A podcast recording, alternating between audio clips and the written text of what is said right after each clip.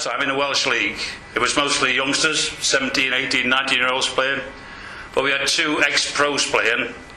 Uh, John Charles was one of them. And Big John, like he was coming to the end of his career, obviously. And uh, he used to play with us in the Welsh League. And we played at Caerau one day, Caerau, my steg. you know, and we, it was well, middle of January. Now we're rain, like, you know, typical Caerau day.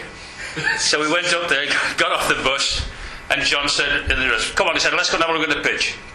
So we walked out of the dressing room, down the steps, onto the pitch, behind the goal. Yeah. The, the dressing there. room's there, still there, yeah. Still there. Yeah. And the grass still hasn't been cut. And John Charles said, Well, he said, from the Bernabéu Stadium and the San Siro, I've arrived at Caerau. He said, But never mind, boys, he said, we're here to play football, and we're going to play football, and we're going to play to win the game. And John was playing centre half then for us. And Colin Baker, the other oh. ex, ex Cardiff City player, like he was playing with us, Colin Baker and John at the back, brilliant. John was playing centre half, and in them days, keeper got the ball, bounced it to the edge of the box, whacked it down the pitch right from the edge of the box. So John was behind the centre forward, probably about five yards inside our off.